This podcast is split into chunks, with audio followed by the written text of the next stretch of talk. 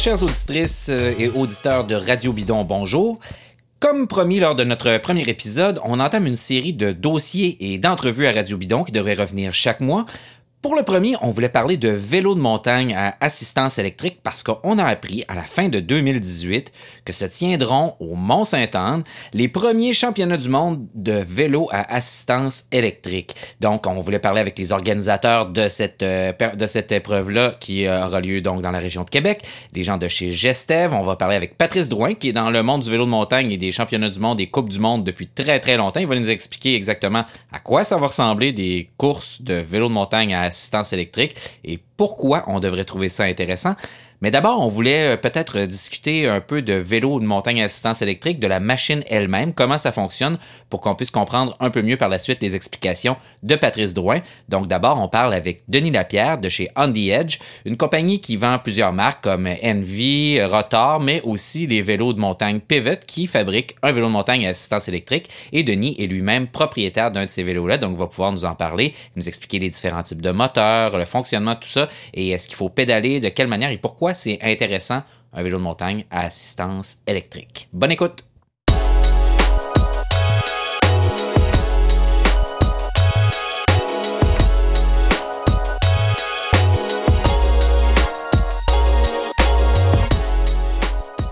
Alors, on est avec euh, Denis Lapierre de chez On The Edge. Euh, on The Edge est une compagnie à Québec euh, qui distribue plusieurs produits cyclistes, dont les vélos de montagne Pivot, qui d'ailleurs fabrique un produit, donc un vélo assistance électrique. Et c'est pour ça qu'on vient parler avec Denis aujourd'hui. Salut, Denis. Salut, David. Alors, Denis, avant de parler avec Patrice Drouin, euh, qui va nous expliquer bon, comment ça fonctionne, euh, une course de vélo électrique, comment ça va fonctionner pour ces prochains euh, championnats du monde-là, les premiers championnats du monde de vélo à assistance électrique, on voulait parler à quelqu'un peut-être pour expliquer aux auditeurs de Radio Bidon comment ça marche un vélo à assistance électrique, au juste c'est quoi? Ben, le, mot le dit, vélo à assistance électrique, parce qu'il y a quand même plusieurs catégories là-dedans. On peut dire classe 1 qui, qui, représente la catégorie qu'on qu'on voit le plus, qui sont des vélos à assistance électrique. Donc, il faut pédaler, le moteur fournit une assistance. C'est comme ça que, que ça fonctionne. Ce n'est pas une poignée de gaz qu'on tourne puis qui, euh, qui nous permet d'avancer. De, Donc, il y a plusieurs classes. Classe 1, c'est euh, ce qu'on voit le plus souvent. Euh, c'est des vélos qui vont fournir entre 25 puis 300% de plus de puissance, qui sont limités à 32 km/h ici au Canada pour être dans cette catégorie-là aussi, ils doivent euh, évidemment posséder un pédalier. Ça peut pas juste être un, front. Là. Pas comme un scooter. Exactement, tout à fait. Euh, ça prend un dispositif là, euh, qui alimente en électricité de façon... Ben, il y a plusieurs systèmes, on pourra, on pourra en reparler tout à l'heure. Ça ne doit pas dépasser 500 watts de puissance. OK. En gros, donc, c'est un vélo pour lequel il faut pédaler puis qui va décupler la puissance, ce qui va faire de nous un cycliste bionique un peu. Dans le cas d'un VAE, d'un vélo à assistance électrique euh, de classe 1, ce qu'on rencontre surtout euh, euh, comme vélo pour la ville, vélo de montagne qui, a explosé cette année, puis ce qu'on voit aussi là, apparaître de plus en plus dans le vélo de route également. Pourquoi ça existe, puis qu'est-ce que ça permet de faire? Euh, outre, donc, euh, je disais tantôt, ça permet d'aller plus vite, euh, mais pourquoi il y a une popularité grandissante pour ce type de produit-là? Ben, le vélo est un mode de transport qui, urbain qui, qui, est en explosion. les gens cherchent à peut-être faire de l'activité physique en même temps que de se déplacer. Dans bien des cas, le vélo est tout simplement plus rapide qu'une voiture en ville. Euh, ça permet aux gens d'aller travailler sans arriver complètement détrempés euh, euh, par la soirée au travail. Donc, avec l'assistance électrique, ça permet de, de, de, faire le trajet aussi rapidement, mais en forçant évidemment beaucoup moins. Donc, ça peut aller plus loin, plus longtemps, plus vite, on pourrait dire ça. C'est quasiment la devise olympique ça peut aussi compenser une perte de puissance, euh, notamment par le vieillissement. Je prends l'exemple de grand-papa qui voudrait continuer à faire du vélo avec euh, son petit-fils, mais qui est plus capable de suivre. Euh, une blessure, les genoux suivent plus. On a toujours été actifs dans notre vie, puis là, on veut continuer à faire du vélo, mais on s'aperçoit à chaque sortie que c'est beaucoup moins agréable parce qu'on n'est pas capable de, suivre. Ça peut aussi être évidemment causé par le manque de forme physique. Euh, si je veux rouler avec des amis qui sont beaucoup plus forts que moi, ben, ça me permet de continuer à le faire. Euh, puis ça, c'est probablement l'aspect qui dérange le plus les puristes, là, de voir quelqu'un qui est moins en forme les dépasser. Euh, mais euh, c'est l'état des lieux. c'est la vie, il va falloir vivre avec ça. Oui, tout à fait. Oui. J'en vois des fois, là, puis je suis pas capable de les rattraper, puis ils sont assis bien droits sur leur vélo, la face dans le vent. Je sais automatiquement qu'ils ont un vélo à assistance électrique dans ce temps-là. Dis-moi, Denis, vous avez, vous, il y a des types de moteurs. Avant de parler du produit que vous, vendez, il y a différents types de moteurs. Tantôt, tu parlais, bon, il y a une classe 1, mais à l'intérieur de, cette classe-là, il y a plein de produits. Là. Il y a Shimano fait des moteurs, Bosch fait des moteurs, euh, des, compagnies comme Rocky Mountain qui font, je pense, leurs propres moteurs. Euh, donc, euh, il y a toutes sortes de, types et toutes sortes de puissances aussi. Donc, il n'y a pas un seul standard, un genre de one size fits all limité à la même puissance pour tout le monde. Non. en fait, les deux principaux styles qu'on connaît, c'est le moteur au moyeu. les gens connaissent Bionix notamment, qui, a fait la pluie et le beau temps dans le, les balbutiements du vélo électrique.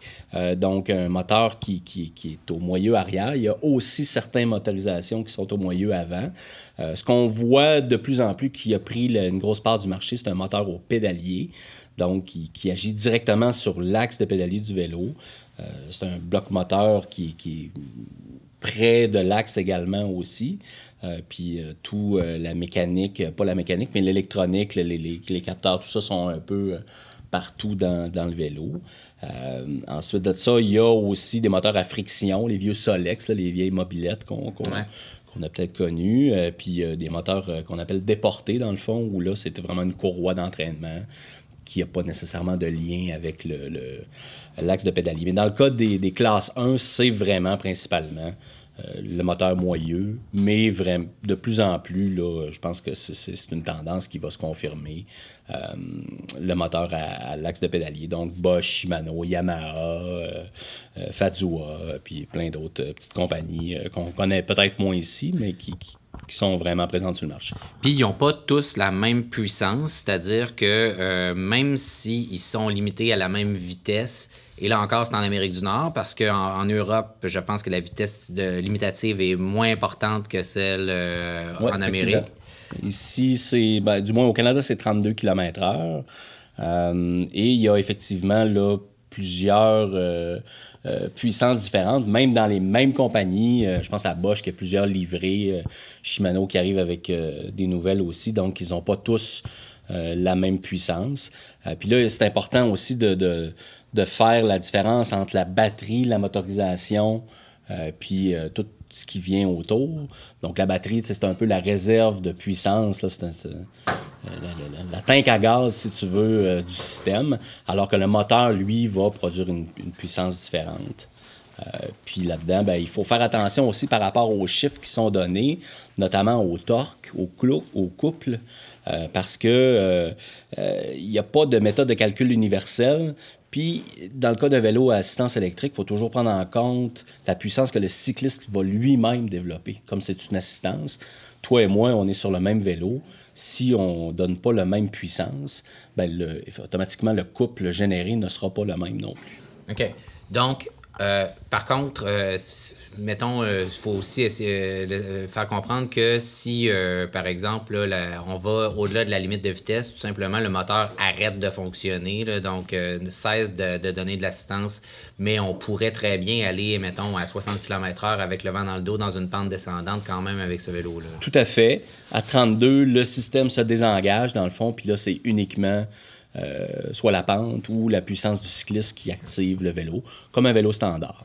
Donc, ceci étant dit, euh, on va parler de, compétition avec Patrice Drouin tantôt. La multiplicité des systèmes et tout ça rend ça extrêmement difficile donc, euh, à contrôler. est-ce que chez vous, à ta connaissance, est-ce qu'il y a un électrode que tu peux passer sur un vélo, quelque chose du genre qui permet de mesurer son maximum de puissance, ce genre de choses-là, ou si faut se fier à ce qui est écrit euh, sur, euh, sur le vélo, au type de moteur.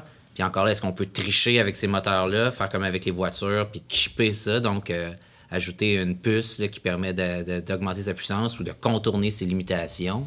Dans le cas du vélo qu'on a, nous, chez Pivot, ben, c'est un système Shimano dont on connaît les spécifications.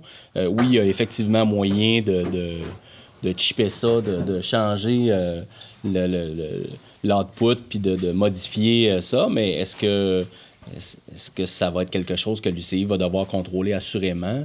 Nous, on n'a pas joué avec ça parce que honnêtement, ce qu'on a comme performance est amplement suffisante, mais c'est sûr que ça va se démocratiser puis ça va devenir de plus en plus populaire. On disait à la blague tantôt qu'il va se développer des ateliers de tuning de vélos euh, électriques. Euh, avec des blacklights en dessous. Oui, oui, oui, tout à fait. Et des euh, spinners. on va pouvoir sortir au fuzzy avec. avec notre vélo électrique. Ben, ben, chérie sur la Grande Allée. S'il y a encore du monde sur la Grande Allée, là, mais d'ici là.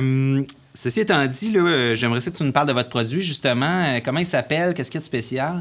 Ben, c'est le Shuttle. En fait, euh, c'est un vélo tout carbone dans la catégorie des vélos de montagne trail bike enduro. Il y a quand même un, bon débattement. C'est une machine qu'on peut brasser pas mal. La particularité, c'est que c'était un des premiers vélos là, à, intégrer autant le système Shimano, ce qui a permis de réduire le poids des vélos électriques, en tout cas du nôtre, de façon importante. On voyait par le passé des vélos à... Puis encore aujourd'hui, il y en a plusieurs qui, tournaient autour d'une cinquantaine de livres, alors qu'un shuttle pèse 44 livres euh, du fait de sa construction, de son intégration, euh, euh, puis du développement du produit qui, qui a été fait sur plusieurs années. Là. Pivot, avant de sortir un vélo, se sont assurés d'avoir un, un, produit qui était vraiment très haut de gamme. Toi, tu en as un? Oui. pourquoi tu aimes ça? Qu'est-ce que tu fais avec ça? Euh, parce que c'est le fun. Euh, vraiment, euh, je mets au défi n'importe qui d'essayer ça puis de pas revenir avec le sourire. je me fais arrêter constamment, puis ça me fait plaisir de, le prêter puis de faire essayer ça. Puis à chaque fois, la réaction est la même en blanc. C'est de l'incrédulité là, à quel point c'est performant puis puissant. personnellement, pourquoi moi j'en ai un? Bien honnêtement, c'est pour réussir à faire du bike avec mes chums qui sont bien plus rapides que moi parce parce qu'ils sont plus en forme que moi, tout simplement. Euh, puis parce que vraiment parce que c'est plaisant. Même si j'étais euh, en top condition, je pense que j'en aurais un quand même. Euh, parce que ça permet d'aller plus loin, plus rapidement. je vais au sentier du moulin, je vais monter en haut bien plus de, fois que si j'avais un vélo standard parce que les montées sont, sont, sont, plus abruptes. En même temps, je comprendre la réaction de certaines personnes qui, trouvent que c'est un peu de la triche, parce que c'est effectivement un peu de la triche. Là. Mais il faut voir ça comme un autre sport. C'est pas la même affaire. oui, c'est du vélo de montagne, mais c'est sûr que c'est pas tout à fait la même activité. Tant et aussi longtemps que le, vélo n'aura pas les mêmes euh, poids, euh, que ça se rapprochera pas totalement de ce qui existe aujourd'hui en haute performance, le pilotage reste un petit peu différent. C'est des vélos qui sont un petit peu plus, euh, un petit peu plus lourdeaux, là. même si on, se rapproche de plus en plus. Puis, le, le, shuttle en est un bon exemple. Euh, c'est un autre sport. Moi, je, moi, je vois ça comme un autre sport. En fait, autant c'est euh, du vélo si tu n'avais pas ce, vélo-là, tu penses? Ah oui, je pense que oui. mais j'irais moins loin, je ferais moins de kilomètres. Il y a des sorties que je ferais pas. Il y a des endroits où j'irais pas. Euh, où, j'irai moins souvent. Puis à la fin de la journée, l'effort que j'ai dépensé est le même que si je n'avais pas de motorisation. C'est juste que j'ai fait beaucoup plus de kilomètres. Puis je suis allé plus rapidement. Il y a plein d'enjeux euh, sur euh, ce qu'on peut faire avec ces vélos-là, c'est-à-dire est-ce que techniquement les sentiers sont construits pour des vélos qui vont à cette vitesse-là? est-ce que aussi en matière, de durabilité des sentiers, est-ce que par exemple, quelqu'un qui va faire beaucoup plus souvent les mêmes sentiers, va avec un vélo électrique qu'il l'aurait fait, assistance électrique qu'il l'aurait fait normalement? Ça fait qu'il y a des endroits qui interdisent euh, ces vélos-là aussi. As-tu une opinion sur cette question-là? Hmm. Il y a effectivement beaucoup d'opinions différentes. Je pense qu'il y a beaucoup de désinformation ou de, de craintes associées à tout ça. Souvent, c'est des réglementations fédérales qui interdisent les véhicules euh, à, moteur. Euh, bon, c'est un vélo, mais ça a une motorisation, donc il y a un peu de, de, zone grise dans ce sens-là. Euh, maintenant, quant à la pérennité des sentiers, moi, j'adhère pas tout à fait à ça parce que, dans le fond, c'est comme un nombre de pratiquants en plus. Est-ce que ça détruit le sentier? Est-ce que ça creuse le sentier? écoutez, quand les sentiers sont. Quand les gens vont rouler dans des conditions humides, Que, puis, puis c'est. Qui ne respectent pas les fermetures. Ah, tout à fait. Ou, ou qu'il n'y a pas de fermeture parce qu'il y a des endroits qui ne ferment pas nécessairement. Ben, ça, ça a de l'impact sur, sur l'érosion des sentiers. Maintenant, est-ce que moi, quand je vais faire un tour avec mon vélo à assistance électrique, j'ai plus d'impact que la personne qui en a pas? Euh, honnêtement, je crois pas. Euh, par contre, je vais passer peut-être deux fois au même endroit. Donc, euh, prenons l'analogie, si on, permet les vélos électriques, ben, c'est comme permettre plus de pratiquants dans le centre. Je pense que l'impact, il se limite pas mal à ça. Maintenant, les sentiers sont dessinés de plus en plus en fonction aussi des vélos électriques parce que ce qu'on s'aperçoit, c'est que monter, c'est le fun. Euh, c'était le fun avant, mais honnêtement, c'est plus le fun avec une motorisation, à moins de, de triper sur la souffrance.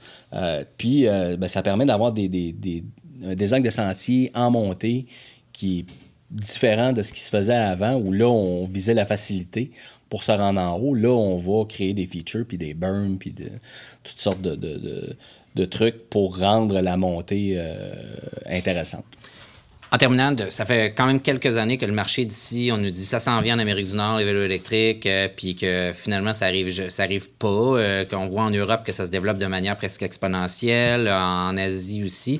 Est-ce que ça y est? Est-ce qu'on est en train de vivre le moment charnière là, où là, le vélo à assistance électrique explose en Amérique du Nord? Je pense que l'année charnière, c'était 2018. Euh, les détaillants avec qui on a discuté ont confirmé notre notre euh, perception.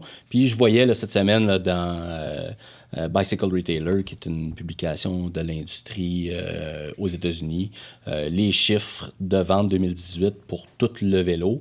Le segment e-bike, c'est 54 millions en dollars US de ventes de plus que l'année passée, ce qui représente une hausse de 78% Il n'y a aucun secteur du vélo qui, s'approche de ça, vraiment pas. Donc c'est sûr que c'est en augmentation. Euh, qu'on aime ça, qu'on n'aime pas ça, la tendance est là. Euh, les manufacturiers sont euh, derrière ce produit-là à 200% parce que pour eux, c'est un nouveau segment, donc c'est des ventes de plus. Et le dollar par unité est élevé. Je veux dire, un vélo électrique, c'est plus dispendieux par définition. aux États-Unis, c'est 2033 dollars US en moyenne pour l'acquisition d'un vélo. Donc, c'est sûr que ça fait, euh, euh, ça, fait miroiter des choses intéressantes pour, euh, pour l'industrie. puis en même temps, ben, je pense que ça répond aussi à un besoin de mobilité qui, qui réduit la présence de l'automobile, mettons, sur les milieux urbains. On ne rentrera pas dans ce débat-là, mais je pense qu'il n'y a personne qui est contre la vertu non plus. S'il y a moins d'autos, euh, qu'on croit au, changement climatique ou non, s'il y a moins de chances à la rue. Il y a moins de trafic. C'est ça, exactement. Ben, Denis Lapierre de chez Andy Edge, merci beaucoup pour ces éclaircissements-là. On va maintenant écouter euh, ce que Patrice Drouin a à nous dire.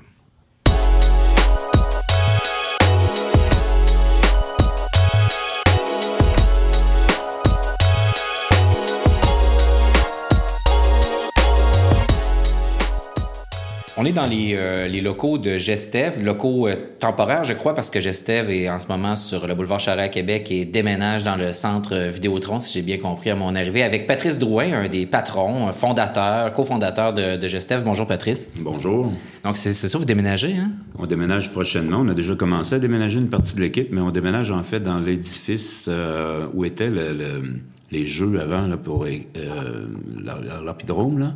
le Ludoplex, un truc comme ça. Le Ludoplex qui a été rénové où TVA euh, est présentement. Donc, on déménage avec TVA dans ce même building-là. Donc, on est juste à côté du centre Vidéotron. Parfait. Et donc, si on est euh, chez vous aujourd'hui, Patrice, c'est pour parler d'une nouveauté dans le milieu du vélo. Nouveauté qui euh, en a surpris beaucoup, euh, dont, moi, dont moi-même, dont à peu près tout le monde chez nous à Radio Bidon, c'est l'émergence de compétitions de e-bike, de e-mountain bike dans le cas qui nous occupe, mais surtout les premiers championnats du monde de e-mountain bike qui auront lieu à Québec. Les championnats du monde au Mont-Saint-Anne à Québec, euh, c'est presque devenu une habitude au fil des ans, dans le sens où vous faites des Coupes du Monde. Vous en avez combien de Coupes du Monde à votre actif? On, est, euh, on a débuté en 1991 et on a interrompu depuis ce temps-là seulement trois fois, mais pour la tenue des championnats du monde. Donc, depuis 91 qu'on a des événements internationaux, soit Coupe du Monde ou Championnat du Monde UCI au Mont-Saint-Anne. Donc, on est à notre 29e édition, donc euh, en 2019. Et 2019 marquera aussi le 30e anniversaire des mondiaux UCI, parce que ça a commencé en 1990 à Durango, au Colorado. OK. Et donc, là, ça va être vos troisième championnats du monde, c'est ça? Mont-Saint-Anne, 98, 2010 et 2019. Parfait. Et non, même vous avez organisé des courses ailleurs, etc. Oui, OK. À Gestev, on a fait probablement cinq championnats du monde. Là, on va en faire notre sixième. Donc, on a fait euh, ceux d'Australie, la Suède. On a fait des Coupes du Monde euh, dans l'Ouest canadien. On en a fait en Nouvelle-Zélande, au Mexique. On a fait aux États-Unis pendant plusieurs années. Alors, on s'est promené pas mal pour, euh, à travers le monde pour développer ce sport-là depuis, depuis son introduction à l'UCI en 1990. Parfait. Et donc là, l'année dernière, l'UCI annonce qu'elle a l'intention, donc en 2018, l'UCI annonce qu'elle a l'intention euh, d'organiser ou en tout cas de souscrire à des différents types de compétitions. On savait pas encore exactement quoi à ce moment-là, de e-bike sur route et en vélo de montagne aussi. Ça, c'est un communiqué qui est sorti, qui est sorti en 2018 de la part de l'UCI. Ce qu'on a su il y a quelques mois, c'est que lors des prochains championnats du monde de vélo de montagne ici même au Mont-Saint-Anne vont se tenir les premiers championnats du monde de e-mountain bike. Et la première question qui nous est venue à l'esprit euh, chez Radio Bidon, et sans doute euh, pour plusieurs amateurs de vélo, c'est pourquoi l'UCI, à ce moment-ci, décide d'organiser ça et pourquoi envoyer ça tout de suite au championnat du monde à ce moment-ci? Bien, d'abord, euh, il y a, je veux dire, la, confiance qui règne entre l'UCI et nous pour euh, nous confier le mandat de tenir les premiers championnats du monde de e-mountain bike. Ils avaient d'abord cette, cette, confiance-là était établie. Donc, euh, pour eux, si on acceptait le mandat de tenir cette première, ces premiers championnats du monde-là, ils sont confiants qu'on est capable de le livrer dans les meilleures conditions possibles avec l'originalité qu'on devrait y mettre ou la créativité autour ou la se, soumettre aux règles internationales. Alors, ils, savent qu'on est là pour euh, livrer un bel événement. Ceci dit, l'UCI avait comme un phénomène d'urgence aussi de prendre en main le e-mountain bike parce qu'il y avait aussi un désir de la Fédération internationale de motocyclette, donc la FIM, de prendre cette euh, discipline-là et de la couvrir avec ses, euh, par le biais de ces événements. Donc, il y avait déjà un, signal clair de l'AFM qu'il voulait s'intégrer tranquillement à l'intérieur, s'immiscer à l'intérieur du e-mountain bike. Parce qu'il y a deux types de mountain bike électrique. Il y a le mountain bike électrique euh, à assistance électrique et il y a le mountain bike électrique qui est qui est pas assistance, en fait, qu'on pourrait enlever la chaîne et les pédales puis mettre des marchepieds. C'est comme un scooter presque. Là. Un scooter, une moto, une moto hors route. Alors, et ça, ça évolue beaucoup. Alors, l'UCI, pour ne pas tomber dans le panneau du sport motorisé, purement motorisé, plutôt à assistance, donc l'UCI a décidé rapidement de s'afficher comme étant le détenteur des droits du e-mountain bike assisté. Et puis, euh, de ce fait, ben, en, en, annonçant la tenue des premiers championnats du monde, donc ils ont mis la main sur cet aspect-là. Donc maintenant, la FIM peut s'occuper du, de la moto hors route qui est avec un petit moteur électrique et qui ressemble beaucoup à un vélo, mais qui est une moto. Lucie, elle va s'occuper du vélo à assistance électrique. Au niveau des, mondiaux, maintenant, c'est, euh, ça va être le même principe qu'un championnat du monde euh, de mountain bike traditionnel. Donc, euh, les nations inscrites à l'UCI peuvent y participer. Les coureurs avec un des points UCI peuvent y participer. Et les coureurs, c'est, c'est des catégories hommes et femmes. Euh, de l'âge de 19 ans et plus, je crois, ou 16 ans et plus, là, 16 ans et plus, je crois. Et ils peuvent participer, c'est ouvert. C'est deux catégories euh, ouvertes, hommes et femmes. Et euh, c'est vraiment avec, selon des règles UCI typiques des championnats du monde. Donc, il n'y a rien de... Les coureurs courent pour leur nation. Donc là, juste pour être clair, ça va prendre des points UCI, mais des points UCI en vélo de montagne parce qu'il n'y a pas tant d'événements que ça euh, de e-mountain bike annoncés ou ça va prendre des points dans d'autres compétitions de e-mountain bike auparavant? Des points de cyclistes euh, de mountain bike. OK. Donc, Nino Schurter pourrait aller faire, euh, ou Emily Batty pourrait aller faire cette compétition-là. Oui, oui. Qui va être quelques jours avant la tenue des championnats du monde élite. Donc, pour ces noms-là que tu viens de nommer les championnats du monde qui ont lieu pendant le week-end suivant. Donc, euh, la course a lieu le mercredi, je crois, avec euh, le e-mountain bike. Donc, oui, c'est coureur UCI, licencié UCI, fédération participante membre de l'UCI. Alors, tout le principe des, euh, des, des, procédures d'accès au championnat du monde traditionnel. Et deux classes, hommes et femmes, qu'on appelle élite. Là, il y a d'autres, il y y a quand même des précédents, c'est-à-dire qu'il y a à Seattle, ça fait, je pense, deux ans qu'on fait des courses euh, qui sont euh, reconnues, des courses à assistance électrique, donc de mountain bike. Donc, on parle évidemment de cross-country, dans, dans, dans le cas qui nous occupe. Là, il n'y a pas question de- d'enduro ou de ce genre de choses-là. Euh, donc, de cross-country à assistance électrique, parce qu'il y a aussi toute la série Méga Avalanche, etc., qui fait aussi là, dans des types de type plus des courses de type plus enduro à assistance électrique aussi maintenant. Mais dans le cas qui nous occupe, il y a quelques courses comme ça. Là, pour le bénéfice là, des, de nos auditeurs, là, on, on a parlé tantôt à quelqu'un qui nous a expliqué comment ça fonctionne des e-mountain bikes, des e-bikes, des vélos électriques à assistance électrique, mais à quoi ça va ressembler, puis comment on évite qu'il y ait de la triche, qu'un tel ait un moteur plus puissant que l'autre, etc. Comment ça va fonctionner? OK. Euh, il existe quelques types de moteurs. Je crois qu'il y en a deux, le principaux, là, puis il y en a d'autres qui arrivent sur le marché. D'abord et avant tout, il faut dire que c'est un marché en plein, en plein essor. C'est très, très émergent actuellement. Ça redonne un souffle à l'industrie du cycle, globalement, mondialement parlant. Alors, euh, toute catégorie de cyclistes maintenant peut se prévaloir d'un mo- d'un moteur assisté là, pour pouvoir euh, performer euh, mieux ou se remettre au vélo, tout ça. C'est un phénomène qui existe et qui s'en vient très rapidement vers nous. Plus élaboré, plus développé en Amérique, en Europe que chez nous. Même en Asie, je crois que c'est de la folie totale. Alors, pour nous, pour les championnats du monde, euh, L'UCI va réglementer, va contrôler les vélos, donc euh, les vélos électriques, donc la puissance du moteur et l'autonomie. Donc on parle de, on parle d'un mo- d'un moteur qui va à une vitesse maximale de 25 km/h. Donc il y a un wattage qui va avec ça. Donc il y a un type de moteur qui va être accepté. Alors où les moteurs, les autres moteurs vont devoir être euh, régularisés. Donc euh, je pense que c'est faisable de de changer quelques paramètres et puis pour pouvoir euh, maxima- maximiser euh, la vitesse ou encore euh, la force, le wattage des moteurs. Donc l'UCI s'occupe de ça. Ils vont émettre un règlement, ils vont annoncer ça. Toutes les fédérations, les fédérations vont s'ajuster. Il y aura des commissaires sur place équipés pour faire ce travail-là, qui le font déjà sur certaines courses en France, déjà d'ailleurs, surtout en France.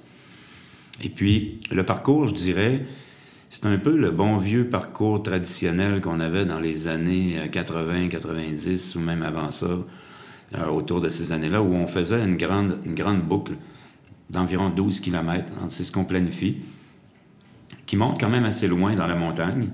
Donc, euh, quand même beaucoup de montées et euh, des sections assez techniques en montée et puis des traverses. Et puis, euh, alors, les coureurs, ce qu'on a proposé à l'UCI, parce qu'en avec le temps qu'on a, l'annonce des parcours qui doit être faite toutes les fédérations qui veulent s'inscrire, tout le monde doit connaître les paramètres des parcours avant de s'inscrire pour sélectionner leurs coureurs, tout ça. Alors, alors, nous autres, ça va être un terrain très technique, comme l'ensemble des parcours au Mont-Saint-Anne. Technique, d'environ 10 km autour, donc ils vont faire deux tours. Et puis, euh, ça va, il va y avoir des sections de montée quand même assez abruptes, techniques aussi. Et euh, ça va être le même système de départ et d'arrivée que les autres épreuves de cross-country. On voulait pas faire un parcours qui était trop similaire au cross-country olympique, celui que l'on présente pour euh, l'élite et les juniors et les moins de 23 ans. On voulait faire un parcours qui était différent pour vraiment distancer les deux sports pour démontrer que un sport, c'est plus un peu pour ce genre d'épreuve-là, donc l'électrique pour les longues distances, et le cross-country olympique, lui, garder complètement son intégrité euh, telle qu'on le connaît depuis toujours. Avec des parcours plus courts, extrêmement nerveux. C'est ça, exactement. OK. Donc là, on- si je comprends bien, ça va être euh, comme l'ancien modèle là, des, des courses enduro qu'on appelait dans le temps. C'est Euh, pour ceux qui faisaient du, Ouais. du vélo de montagne comme moi dans, à la fin des années 80, début des années 90. C'est ça, exactement. OK. Donc, deux boucles d'un parcours de 12 km autour du Mont-Saint-Anne, dans le Mont-Saint-Anne, euh, etc. Et donc, euh, très technique ou rapide ou à quoi? C'est technique. Il va y avoir des bouts de chemin d'accès pour euh, permettre le- le- le- le- le- le- l'éparpillement des coureurs, l'étalement. Mais il va y avoir des sections techniques dans les forêts en montée. Des pistes normalement qui sont faites en descente, on va les faire en montée. On va sillonner ce côté est euh, et central de la montagne, et puis le bas de la montagne, un parcours différent du cross-country traditionnel, sauf qu'on va intégrer la zone de ravitaillement de l'élite qu'on prévoit en cross-country olympique. On va l'intégrer à la course de e-mountain bike et l'arrivée départ. C'est à peu près le, et la boucle de départ, probablement. Ça va être les seules parties euh, qui vont euh, se ressembler, qui vont être utilisées pour les deux courses. Là, j'ai une question un peu plate, là, mais moi, pourquoi je vais voir ça? Dans le sens où, comme spectateur, je vais voir quel.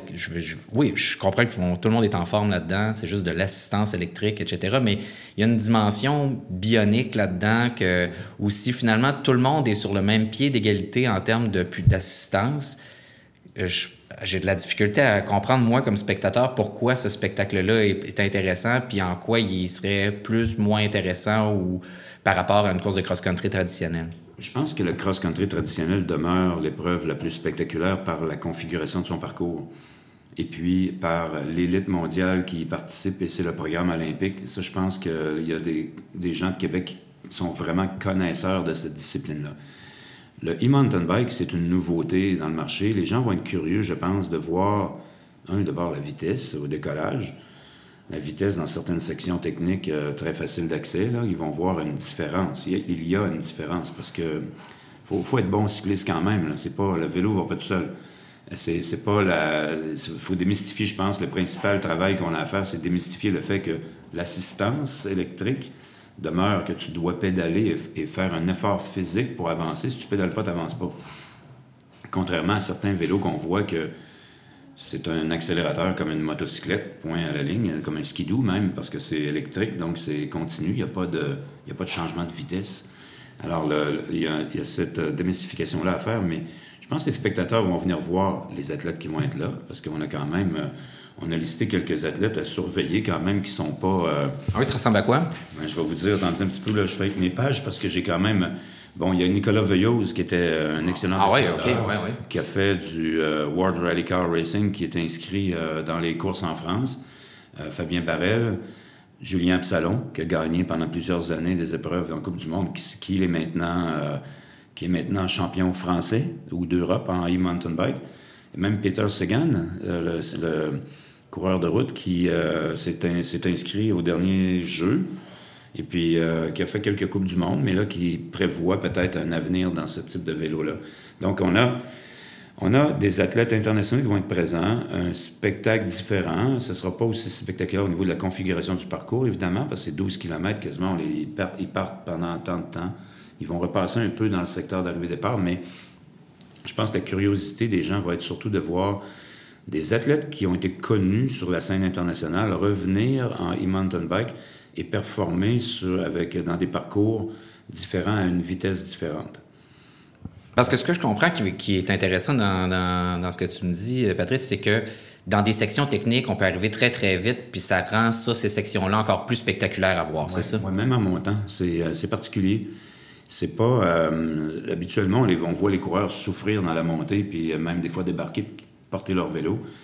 Là, avant de porter ton vélo électrique sur l'épaule pour pouvoir franchir, tu as, une étape euh, supérieure que tu peux franchir, contrairement à un vélo traditionnel. Donc, c'est ça qui va surprendre les Québécois ou les gens, les spectateurs qui sont sur place, qui sont, habitués, connaisseurs de cross-country, vont voir quelque chose de complètement nouveau sur ces aspects-là. C'est vrai que sur le plan, euh, c'est encore un vélo qui doit, doit pédaler pour performer sur des distances. C'est le premier qui arrive à la ligne d'arrivée qui gagne. Ça, c'est semblable à l'autre- au sport traditionnel. Mais c'est une nouveauté et puis on ne peut pas y- échapper, je pense, à la nouveauté du e-mountain bike. C'est comme un, un phénomène qui, euh, qui prend sa place, qui est légitime parce qu'il amène des nouveaux, des nouveaux adeptes, des adeptes qui ont abandonné, qui reviennent, des personnes qui ont besoin d'assistance pour continuer à pratiquer le sport, leur sport favori parce qu'ils ont un peu moins de force puis euh, de capacité physique. Puis euh, là, je parle juste en montagne, mais en- dans le milieu urbain, c'est tout un développement qui est peut-être même une solution extraordinaire au problème, euh, problème de, de transport qu'on connaît. Oui, tout à fait. Mais tu éveilles quand même euh, ma curiosité, euh, puis peut-être euh, c'est l'aspect de la nostalgie Ouais. des, des vieux parcours là, qui, qui m'intéresse, et aussi des, des anciens grands champions sur le retour. Donc, vous comptez pas mal là-dessus, justement, pour générer de l'intérêt. Oui, oui. Et c'est là, que, c'est là que ça va se passer. Puis l'intérêt aussi, c'est que les compagnies de e-mountain bike vont être sur place pour faire essayer des vélos, pour euh, faire la démonstration, pour exposer leurs produits. Ce qu'on a vu, on a commencé à voir l'an passé à la Coupe du Monde au Vélérium, mais cette année, on a déjà, je pense, le double de- de- de- d'exposants qui viennent avec des e-mountain bikes. Et à peu près toutes les grandes marques de vélos qu'on connaît sur le marché ont une gamme de e-mountain bikes qui ont développé au fil des ans, des dernières années. Puis les géométries sont différentes.